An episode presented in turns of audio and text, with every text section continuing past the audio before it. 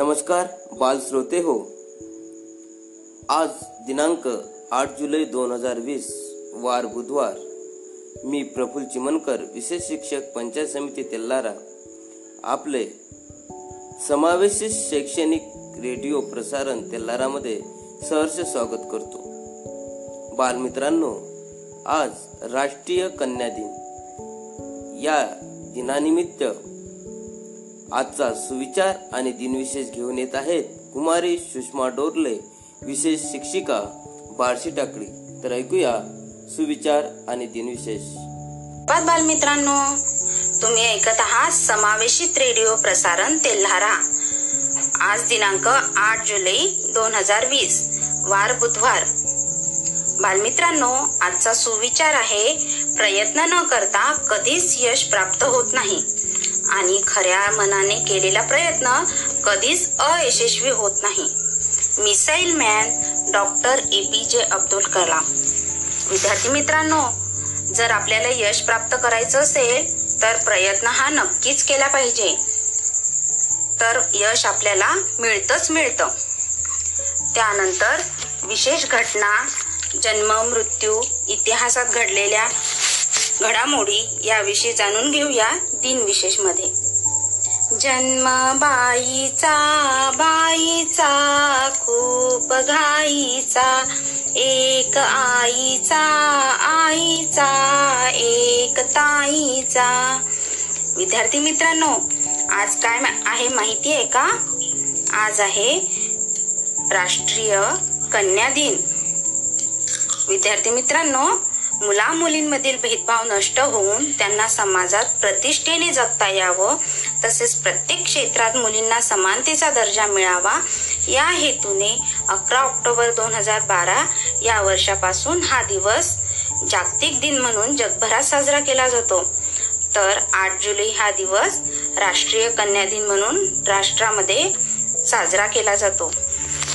त्यानंतर आठ जुलै दोन हजार सहा मध्ये मुख्य निवडणूक आयुक्त असताना केलेल्या कामगिरीबद्दल टी एन शेषन यांना रॅमन मॅगेसेस पुरस्कार जाहीर. आठ जुलै एकोणीसशे सत्त्याण्णवमध्ये बीजिंग येथे झालेल्या आशियाई महिला वेटलिफ्टिंग स्पर्धेत शेहेचाळीस किलोचे गटात भारताच्या एन कुंजुराणी देवीने रौप्य पदक पटकावले. आठ जुलै एकोणीसशे दहा मध्ये स्वातंत्र्यवीर सावरकर यांनी मोरिया या जहाजातून फ्रान्समधील मार्सेल्सच्या समुद्रात उडी घेतली. चौदाशे सत्त्याण्णवमध्ये वास्को द गामा युरोपातून भारताच्या पहिल्या भेट भेट सफरीवर निघाला.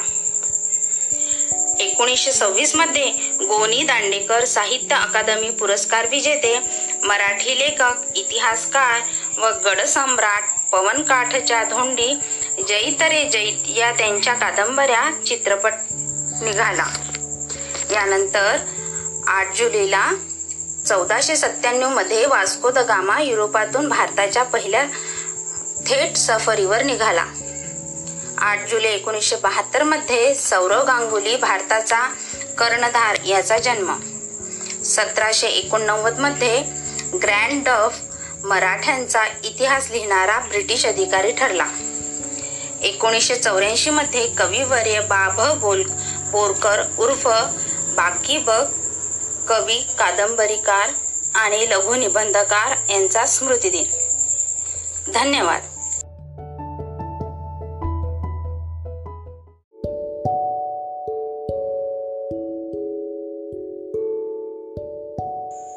बाल श्रोते हो यानंतर ऐकूया एक सुंदरशी प्रार्थना. प्रार्थनेचे बोल आहेत नमस्कार माझा या ज्ञान मंदिरा.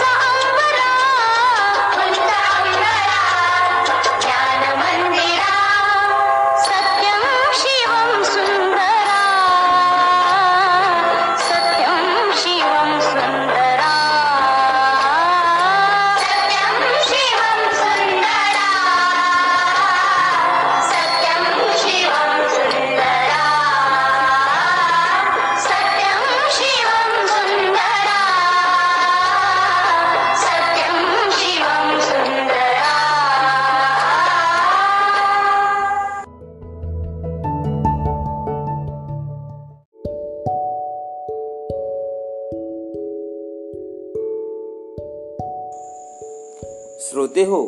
यानंतर ऐकूया. कन्या दिनानिमित्त रमाबाई कानडे यांच्या जीवनावर उंच जोका नाटकातील नाटक गीत सादर करते आहेत. कुमारी सोखेदा कोकाटे अकोला. जगभरात पाळल्या जाणारे काही विशेष दिवसांना जागतिक दिवस किंवा आंतरराष्ट्रीय दिवस असे म्हणतात.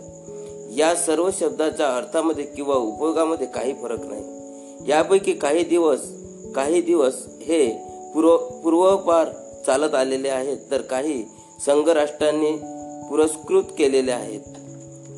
तर आजच्या या कन्या दिना निमित्त ऐकूया एक गीत. अमाल मित्रांनो कसे आहात? मजेत ना? मित्रांनो आज आठ जुलै अर्थातच कन्या दिन. तर मी सौख्यदा सुशील कोकाटे तुम्हाला रमाबाई रानदे यांच्या जीवनावर आधारित उंच माझा झोका या नाटकाचे नाटक गीत सादर करते. चला तर मग ऐकूया. चांदण्याचा हुल होती कोवळ्या पावली माप मी ओलांडले अन दूर गेली भातुकली खेळण्याचे होते वय अंगणाची होती सय. सोवळ्या मना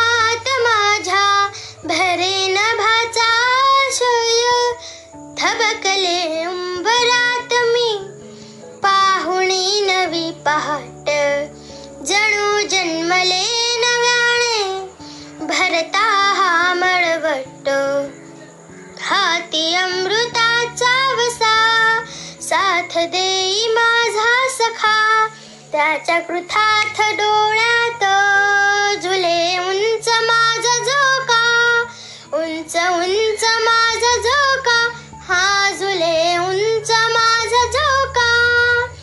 चांदण चाहूल होती कोवळ्या पावली माप मी ओलांडले आणि दूर गेली भातुकली. दाटून येता मेघ भरे आकाश उंझळ माळ ही व्रताची जपता. झाले घराचे देऊळ.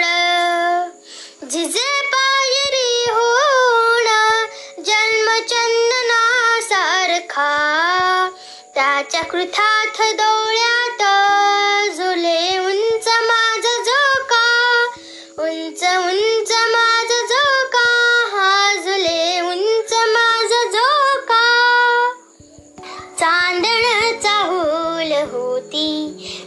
वळ्या पावली.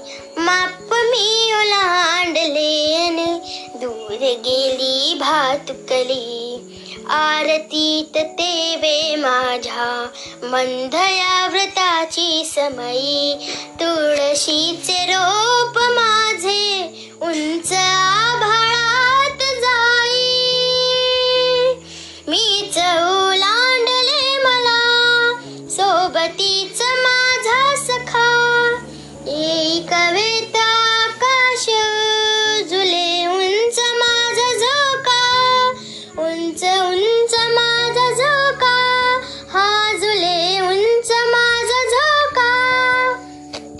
असे आगळे हे नाते ऐक ही रमा सांगते तेज हे रुजे अंतरे जगण्याचे भू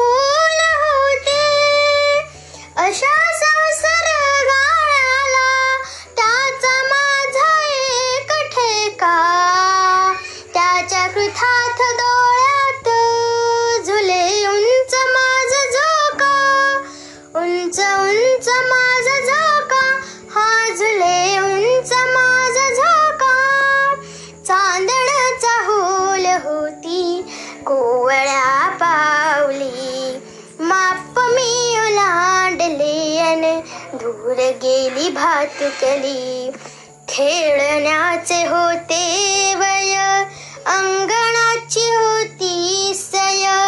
सोवळ्या मनात माझ्या भरे नभाचा शय. ठबकले उंबरात मी. पाहुणी नवी पहाट. जणू जन्मले नव्याने. भरता हाती अमृताचा वसा साथ देई माझा सखा. त्याच्या कृथाथ डोळ्यात झुले उंच माझा झोका. उंच उंच माझा झोका हा झुले उंच माझा झोका. धन्यवाद.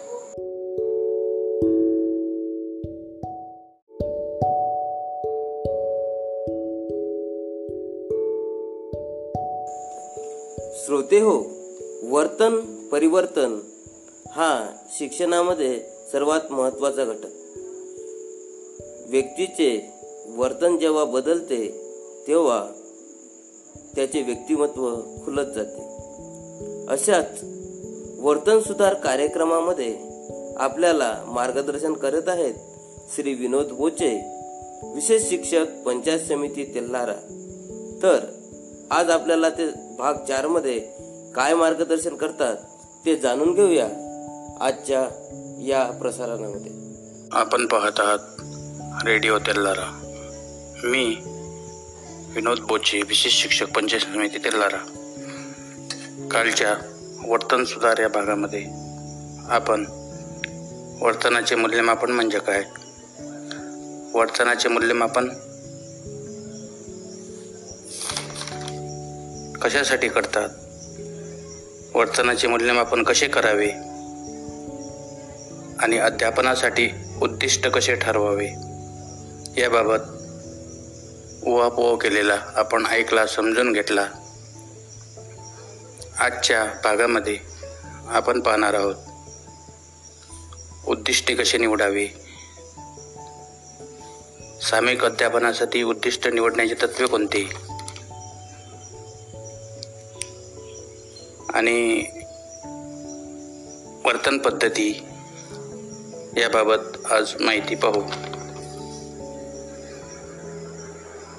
वर्तनाचे उद्दिष्ट कसे निवडावे? मुलांच्या प्रचलित पातळीप्रमाणे त्याचे वय गरज क्षमता आणि सामाजिक पार्श्वभूमी लक्षात घेऊन. दोन नंबर कार्यात्मक सुसंगत असेल आणि मुलांच्या दैनंदिन जीवनाला उपयुक्त ठरणारे. तीन संबंधित उद्दिष्ट विशिष्ट कालावधीत पूर्ण होणारे. चार ज्या क्षेत्रात मुलाचे कौशल्य खूप कमी दिसत असेल असे. मुलाचे पूर्वकौशल्य मुलामध्ये असणारे. मुलाला सर्वसाधारण मुलांबरोबर आंतरक्रिया करण्याची अधिकाधिक संधी असणारे. सात संबंधित कौशल्यात्मक वर्तन. मुलाच्या जीवनात विकासात्मक दृष्टिकोनातून प्रथम येत असेल असे.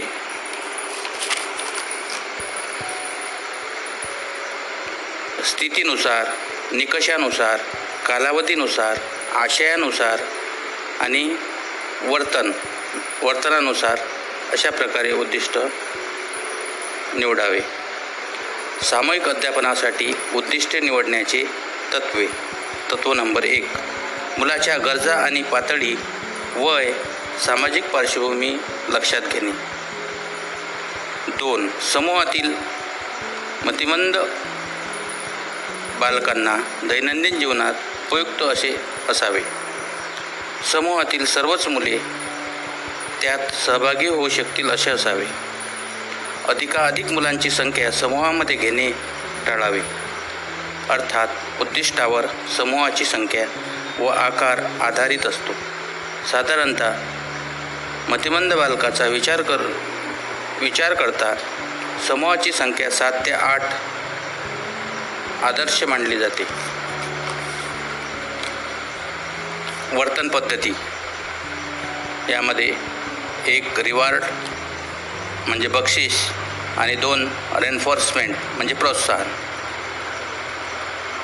मतिमंद बालकांना शिकवताना वापरावयाच्या वर्तनाच्या पद्धती.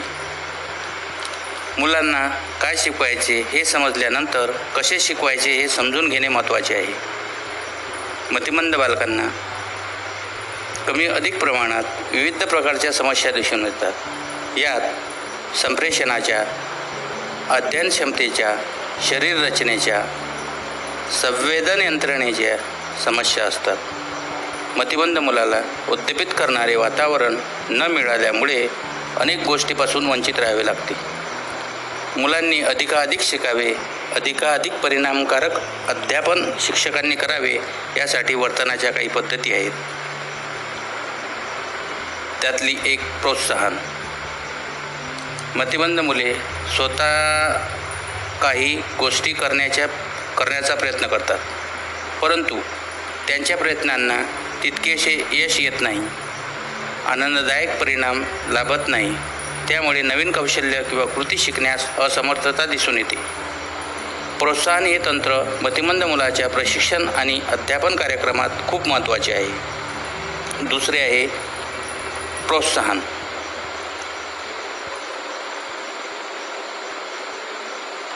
बालकाने बालकाचे वर्तन केल्यानंतर मिळणारा जो परिणाम असतो त्यास सर्वसाधारणपणे प्रोत्साहनाचे म्हटले जाते.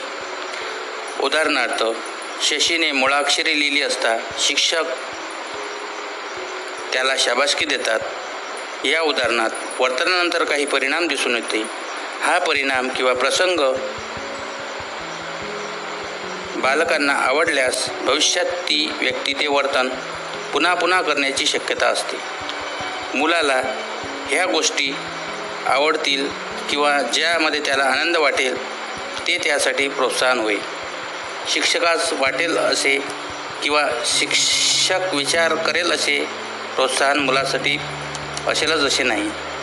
प्रोत्साहनामुळे वर्तन घडून येण्याची वारंवारिता वाढते. आपली सर्व वर्तने जी आपण पुन्हा पुन्हा करतो ती प्रोत्साहन स्वरूपामुळे घडून येत असतात. जर वर्तनानंतर प्रोत्साहन रूपी परिणाम न मिळाल्यास आपण ते वर्तन पुन्हा पुन्हा करत नाही. मुलांमधील वर्तन बदलण्याची प्रोत्साहन बदलण्यासाठी प्रोत्साहन हे खूप महत्त्वाचे आहे. धन्यवाद. पुढील भाग उद्याच्या भागात पाहू.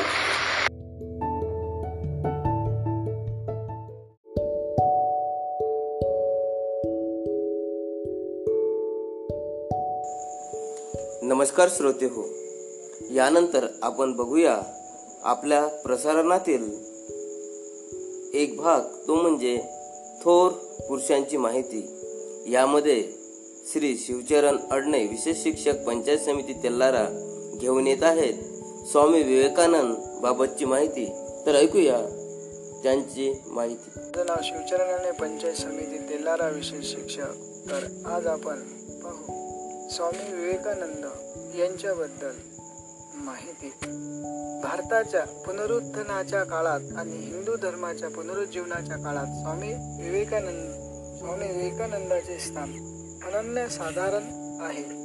भारतीय सामान्य जनतेला दैन्यवस्थेतून आणि अज्ञानातून सोडविण्यासाठी त्यांनी शिक्षण प्रसाराचे कार्य केले. स्वामीजींचा जन्म कलकत्ता येथे बारा जानेवारी अठराशे त्र्याऐंशी रोजी झाला. त्यांच्या मातेचे नाव होते भुवनेश्वरी व पित्याचे नाव विश्वनाथ बाबू दत्त त्यांचे पाळण्यातील नाव वीरशोर असे होते भिले नरेंद्र. अशा नावानेही त्यांना हाक मारली जाई. बालपणी त्यांची वृत्ती खोडकर होती. बालपणीच त्यांच्या ठिकाणी दानशूरपणा होता. त्यांची स्मरणशक्ती विलक्षण होती. बालवयातच कोणतीही गोष्ट ते पारखून घेत झाडावर ब्रह्मा राक्षस वगैरे कोणी राहत नाही हे सगळे खोटे आहे. हे त्यांनी लहानपणी झाडावर चढून सिद्ध करून दाखवले. भगवान श्रीकृष्ण आणि हनुमंत हे त्यांचे आदर्श होते. त्यांचे महाविद्यालयात शिक्षण कलकत्ता येथे झाले. शाळेत असतानाच त्यांचे वडील अभ्यासाबरोबर साहित्य तत्वज्ञान इत्यादीचा अभ्यास त्यांच्याकडून करून घेत ईश्वरचंद्र विद्यासागरांनी त्यांच्या वक्तृत्वाबद्दल खूप कौतुक केले होते. जनरल असलेबी या कॉलेजातून तत्वज्ञान हा विषय घेऊन ते बी ए झाले. प्राचार्य एस टी हे इंग्रजी शिकवित असताना एक्स्टे या शब्दाचा उच्चार त्यांच्याकडून झाला. त्यांचा अर्थ समाधी. त्यांची खरोखरच समाधी लागली. नरेंद्राने तेव्हापासून समाधी ईश्वराचा शोध इत्यादी विषयी चिंतन सुरू केले आणि ते रामकृष्ण परमहंसाकडे आले. आध्यात्मिक व राष्ट्रीय कार्य रामकृष्ण परमहंसाकडे आल्यावर त्यांच्या जीवनाला एक वेगळीच कलाटणी मिळाली. आपण ईश्वर पाहिला आहे काय? असा प्रश्न रामकृष्णांना विचारताच त्यांनी हो उत्तर दिले. मलाही ईश्वर पाहायचा आहे ही तळमळ नरेंद्रला लागली. नरेंद्र चिंतन मनन ध्यान धारणा करू लागला. योग्य वेळ येताच रामकृष्णांनी त्यांना आपले आध्यात्मिक धन संक्रमित केले. मानव सेवा हीच ईश्वर सेवा. हे रामकृष्णाचे शब्द त्यांच्या कानात घुमू लागले आणि मनुष्य सेवा करण्यासाठी संपूर्ण भारतभर भ्रमण करण्याचे त्यांनी ठरवले. नदी नाले वाळवंट पर्वत तुडवीत ते फिरत राहिले. लोकांचे दुःख दैन्य अज्ञात रोगराई उपासमार इत्यादी निरीक्षण केले. देशाची सर्व दृष्टीने सुधारणा करण्याच्या प्रगतीच्या दृष्टीने निस्वार्थ भावनेने वाहून घेणारे नवे संन्यासी तयार व्हावयास हवे असे त्यांना वाटले. त्यांच्यामधील पुरुषार्थ जागरूक झाला. भारत ब्रह्मनाथ ते कन्याकुमारीला पोहोचले. पंचवीस ते सत्तावीस डिसेंबर अठराशे ब्याण्णव असे तीन दिवस त्यांना खडकावर राहून चिंतन केले आणि लोकांना दैनवस्थेतून बाहेर काढले पाहिजे असे जीवित कार्य त्यांनी ठरविले. उठा जागे हा चांगले कार्य करा थांबू नका हा अमृतबोध त्यांना झाला. अमेरिकेत सर्व धर्म परिषद भरवली जात आहे. असे त्यांना समजले त्यासाठी तिथे जाण्याचे त्यांनी ठरवले. अकरा सप्टेंबर अठराशे त्र्याण्णवला ते शिकागोला पोहोचले. विवेकानंदांनी भाषणाची वेळ आल्यावर आपल्या गुरु गुरूंचे स्मरण करून त्यांनी अमेरिकेतील माझ्या बंधू भगिनींनो हे शब्द उच्चारले. टाळ्यांचा कडकडाट झाला. अवघ्या पाच मिनिटाच्या भाषणात त्यांनी सर्व सभा जिंकली. स्वामीजींचे वक्तृत्व प्रभावी होते. त्यांच्या शब्दांनी ते सर्वांचे हृदय जिंकून घेत. पुढे इंग्लंडला गेल्यावर मार्गरेट नोबल त्यांच्या शिष्या झाल्यात. तिचे नाव भगिनी निवेदिता असे ठेवले. परदेशातून परतल्यावर त्यांनी अठराशे अठ्ठ्याण्णवमध्ये रामकृष्ण मठ उभा केला. नंतर रामकृष्ण मिशनची स्थापना केली. मठाचे ध्येय धोरण हे आध्यात्मिक व मानवसेवा होते त्यांच्या मते पश्चिमेने बाह्य जग तर पूर्वेने आंतरिक जग जिंकण्याचे प्रयत्न केले होते. पण दोघांनी हातात हात घालून एकमेकांचे भले करण्याचा प्रयत्न केला पाहिजे. भविष्य काळात नवे वळण दिले पाहिजे म्हणजे पूर्व पश्चिम हा भेद राहणार नाही. विज्ञानाच्या सहाय्याने सर्व गोष्टी तपासून पाहिल्या पाहिजेत. धर्म हा भारताचा केंद्रबिंदू आहे गावा आहे. पण धर्मामुळे मानवाच्या मानवाच्या चित्ताचे शुद्धीकरण झाले पाहिजे व धर्माचे संकुचित दृष्टिकोनातून बाहेर काढून उदार व व्यापक दृष्टिकोन बनवण्यास मानवाला मदत केली पाहिजे असे ते म्हणत स्वामीजी संपूर्ण मानवजातीच्या आध्यात्मिक उद्धाराचे कार्य करणारे मार्गदर्शक स्तंभ होते. वेदांत हा प्रत्येक मानवाच्या ऐतिक जीवनात कसा सुखकार समृद्ध व उन्नत असू शकतो हे त्यांनी आपल्या विचारांनी व कार्याने दाखवून दिले. त्यांच्या वेदांताला व्यावहारिक वेदांत म्हणतात. जेव्हा तुम्ही सर्वाकडे आत्मोपप्य दृष्टीने पाहाल तेव्हा ही स्त्री हा पुरुष असा भेद तुमच्यात राहणार नाही असे स्वामीजी म्हणत शेवटी असे कार्य करीत असताना आपला अंतकाळ जवळ आल्याचे त्यांना जाणवले आणि चार जुलै एकोणीसशे दोन रोजी ते पंचतत्वात विलीन झाले. आपल्या तेजस्वी विचारांनी आणि कार्याने अमर झाले. बोधवाक्य मानव सेवा ही ईश्वर सेवा. तर ही झाली आज. स्वामी विवेकानंद यांच्याबद्दल माहिती. धन्यवाद.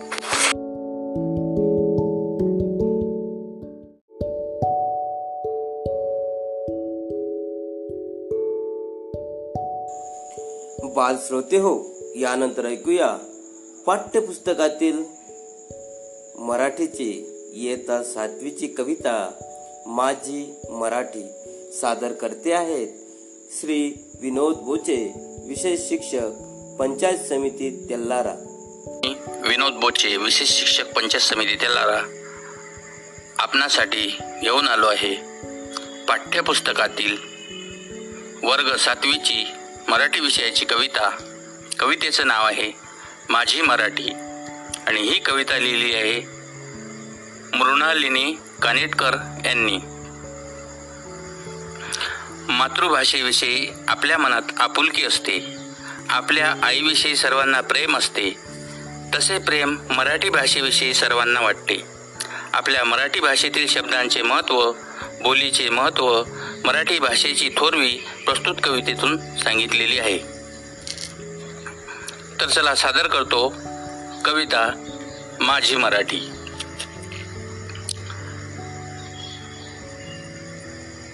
माझी भाषा माझी आई माझी भाषा माझी आई.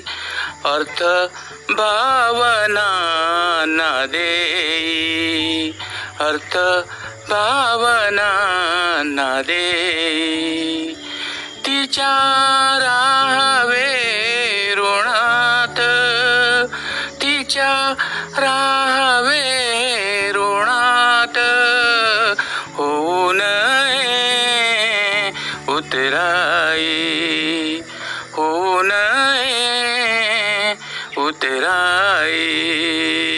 माझी भाषा माझी आई. अर्थ भावना ना दे. तिच्या एकेका शब्दाला तिच्या एकेका शब्दाला रत्न कांचनाचे मोल कांचनाचे मोल कधी तप्त लोहा परी? कधी तप्त लोहा परी? कधी चांदने शीतल? कधी तप्त लोहा परी? कधी चांदणे शीतल. रान वाऱ्याच्या गंधात. रान वाऱ्याच्या गंधात. माझी मराठी भिजली. माझी मराठी भिजली. लेवनिया नाना बोली लेवनिया नाना बोली माझी मराठी सजली माझी मराठी सजली. माझ्या भाषेचे अमृत माझ्या भाषेचे अमृत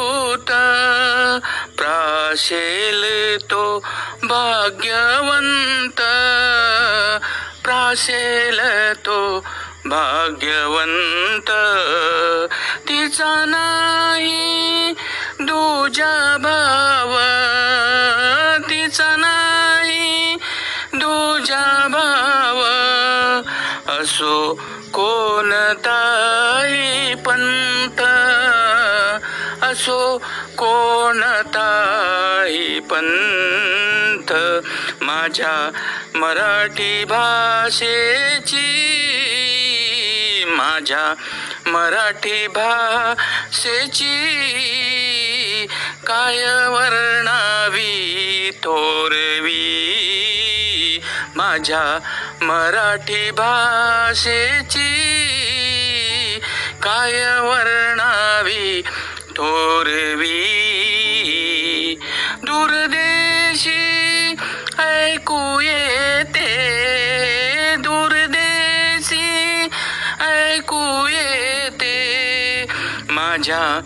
मराठीची ओवी माझ्या मराठीची ओवी माझी भाषा माझी आई माझी भाषा माझी आई. अर्थ भावना ना दे अर्थ भावना ना दे माझी भाषा माझी आई. धन्यवाद.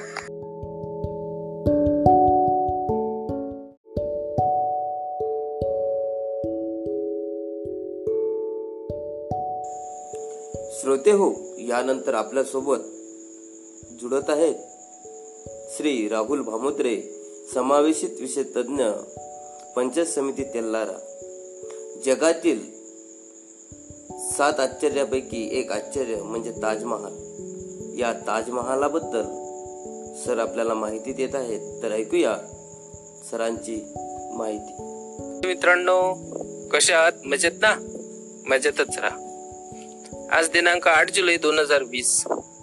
रेडिओ शैक्षणिक प्रसारण मी राहुल रामराजी भामुद्रे समावेश तज्ञ पंचायत समिती तेलारा मध्ये आपले सहर्ष स्वागत करतो. मित्रांनो आज आपण एक नवीन असं काहीतरी भारताविषयी माहिती करून घेऊया. ते म्हणजे सात अक्षरापैकी एक अक्षर भारतातील ताजमहल. मित्रांनो ताजमहल हे सर्वांनीच ऐकलेलं आहे. तर कोणीतरी किंवा आपल्यापैकी कोणी हे बघितलेलं सुद्धा आहे. ताजमहल हे कशाचं प्रतीक आहे? हे तुम्हाला मी आज त्याचे स्थान विस्तार आणि याची माहिती पूर्णपणे आपल्यापर्यंत पोहोचवत आहे.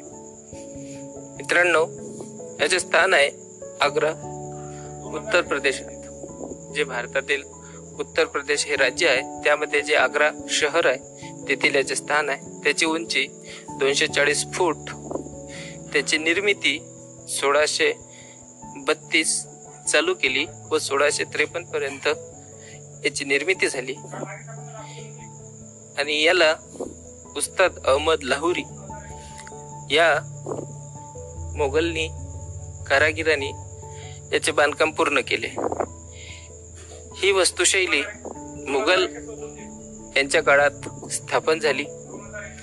तसेच या वस्तुशैलीला म्हणजेच ताजमहाला दर्शनासाठी सात ते आठ मिलियन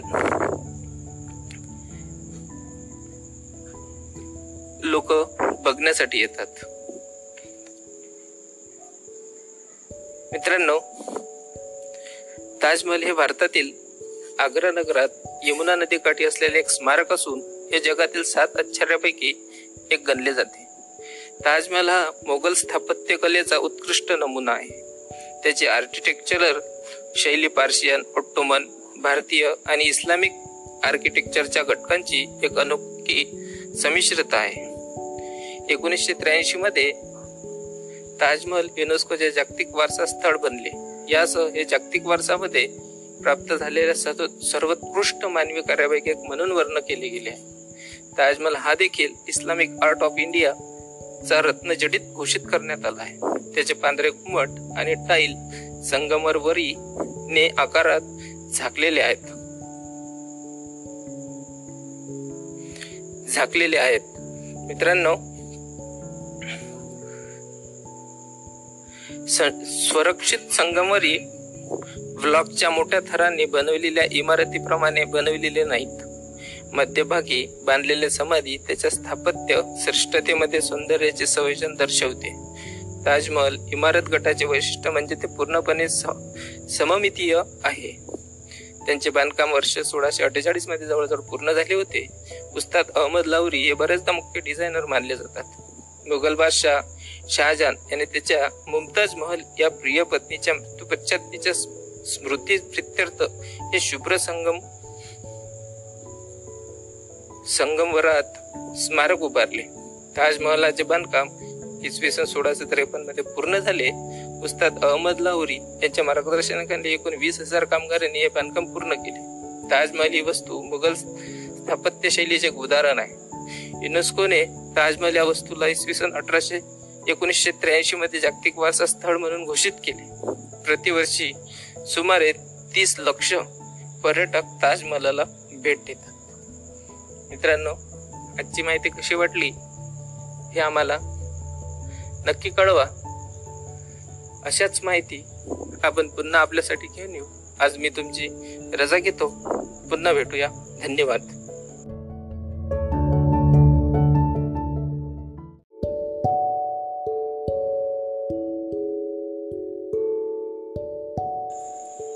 बालश्रोते हो यानंतर ऐकूया. येता सातवीची उर्दू माध्यमाची कविता आला पाऊस. सादर करते आहेत श्री विनोद बोचे विशेष शिक्षक पंचायत समिती तेल्लारा मी विनोद बोचे विशेष शिक्षक पंचायत समिती तेल्लारा आपणासाठी घेऊन आलो आहे पाठ्यपुस्तकातील वर्ग सातवीची उर्दू माध्यमातील मराठी विषयाची कविता. कवितेचं नाव आहे आला पाऊस. आणि ही कविता लिहिली आहे सुनीला जोंदळेकर यांनी. धरणीला सजवणारा व फुलणारा ऋतू म्हणजे वर्षा ऋतू. पावसाळ्यात पडणाऱ्या पावसाचे मनमोहक वर्णन प्रस्तुत कवितेतून कवयित्रीने केले आहे. तर चला सादर करतो आला पाऊस. छपरा खाली कुणी लाविले? अगनी युले दिवे छपरा खाली कुणी लाविले? अगणित युले दिवे पागोळ्यातून झर झर कैसी? ज्योत ज्योत उजळे पागोळ्यातून झर झर कैसी ज्योत ज्योत उजळे ठिपके ठिपके थेंब जोडूनी ठिपके ठिपके थेंब जोडूनी रंगवली सजविती। रांगोळीत या इंद्रधनुचे। रंग कसे पसरती? रंग कसे पसरती? मखमल हिरव्या दाट तृणांची मखमल हिरव्या दाट तृणांची मध्येच पांघरले गुण पुष्पाची नाजूक पखरन नक्षीदार सजलेली तृण पुष्पांची नाजूक पखरन नक्षीदार सजलेली. टप टप टप टप टप टप संगीत धुन दाही दिशातून.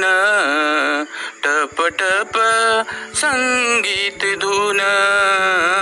ही दाही दिशातून. छपरावरती तबला होऊन. छपरावरती तबला होऊन. वाजवी तो कोण? वाजवी तो कोण? टप टप संगीत धून ही दाही दिशातून. वर्षा ऋतूचा दिव्य सोहळा वर्षा ऋतूचा दिव्य सोहळा हिरव्या रंगा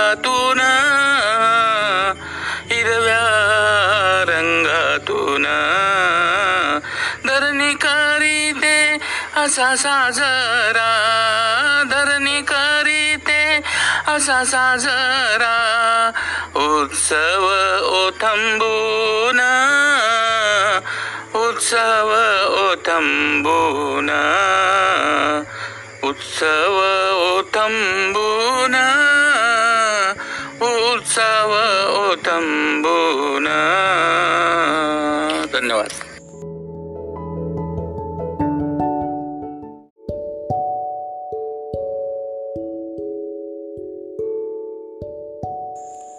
बाल श्रोते हो यानंतर सादर करत आहेत श्री अक्षय फुलारी विशेष शिक्षक पंचायत समिती तेल्लारा एक छानसे बालगीत.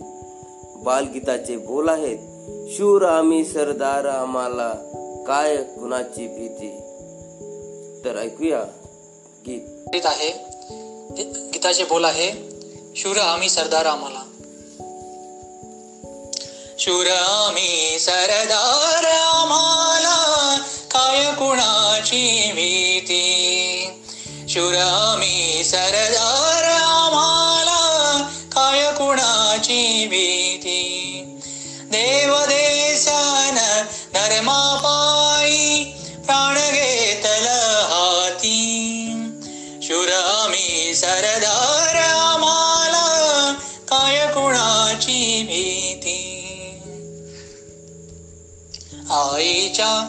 गर्भात उमगली झुंजाराची रीत. आईच्या गर्भात उमगली झुंजाराची रीत. तलवारीशी लगीन लागल जळली वेडी प्रीत. लाख संकट झेलून घेईल अशी पाणी छाती. देव धर्मापायी प्राण घेतल हाती शुरामी सर माला काय पुणाची भीती जिंगावेवा कटून मराव हे सामाला ठाव। जिंकावेवा कटून मराव हे आम्हाला ठाव लढुनी मराव मरुणी जगा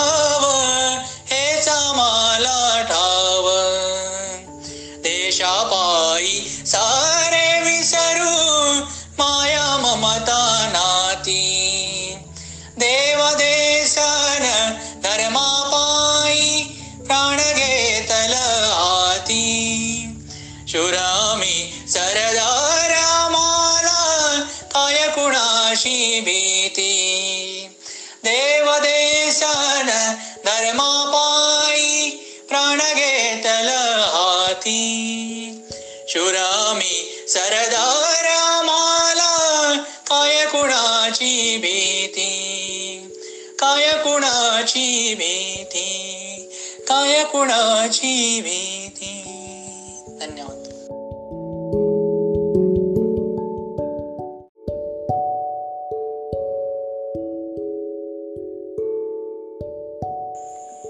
बाल श्रोते हो यानंतर ऐकूया. पाठ्यपुस्तकातील येता सातवीची हिंदी विषयाची कविता जीवन नहीं मरा करता है सादर केली आहे श्री विनोद बोचे. विशेष शिक्षक पंचायत समिति तेल्हारा. मैं विनोद बोचे, विशेष शिक्षक पंचायत समिति तेलारा आपके लिए लेकर आया हूँ कक्षा सातवीं की हिंदी की कविता. कविता का नाम है, जीवन नहीं मरा करता है. और यह कविता लिखी है गोपाल दास सक्सेना नीरज. इन्होंने प्रस्तुत कविता में कवि ने विविध उदाहरणों के माध्यम से जीवन की समस्याओं और इनकी शाश्वता की और संकेत किया है। प्रस्तुत करता हूँ। कविता जीवन नहीं मरा करता है।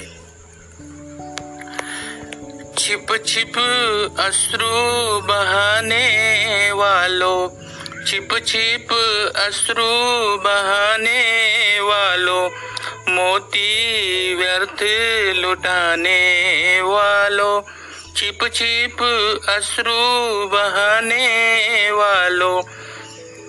मोती व्यर्थ लुटाने वालों, कुछ सपनों के मर जाने से जीवन नहीं मना करता है। माला बिखर गई तो क्या है? खुद ही हल हो गई समस्या। माला बिखर गई तो क्या है? खुद ही हल हो गई समस्या। आँसू गर नीलाम हुए तो समझो पूरी हुई तपस्या, रूठे दिवस मनाने वालों फटी कमी सिलाने वालों। कुछ दीपों के बुझ जाने से आँगन नहीं मरा करता है। खोता कुछ भी नहीं यहाँ पर। केवल जिल बदलती पोती। जैसे रात उतार चांदनी, बहने सुबह धूप की धोती। वस्त्र बदल कर आने वालों, चाल बदल कर जाने वालों। वस्त्र बदल कर आने वालों, चाल बदल कर जाने वालों। चंद खिलौनों के खोने से बचपन नहीं मरा करता है।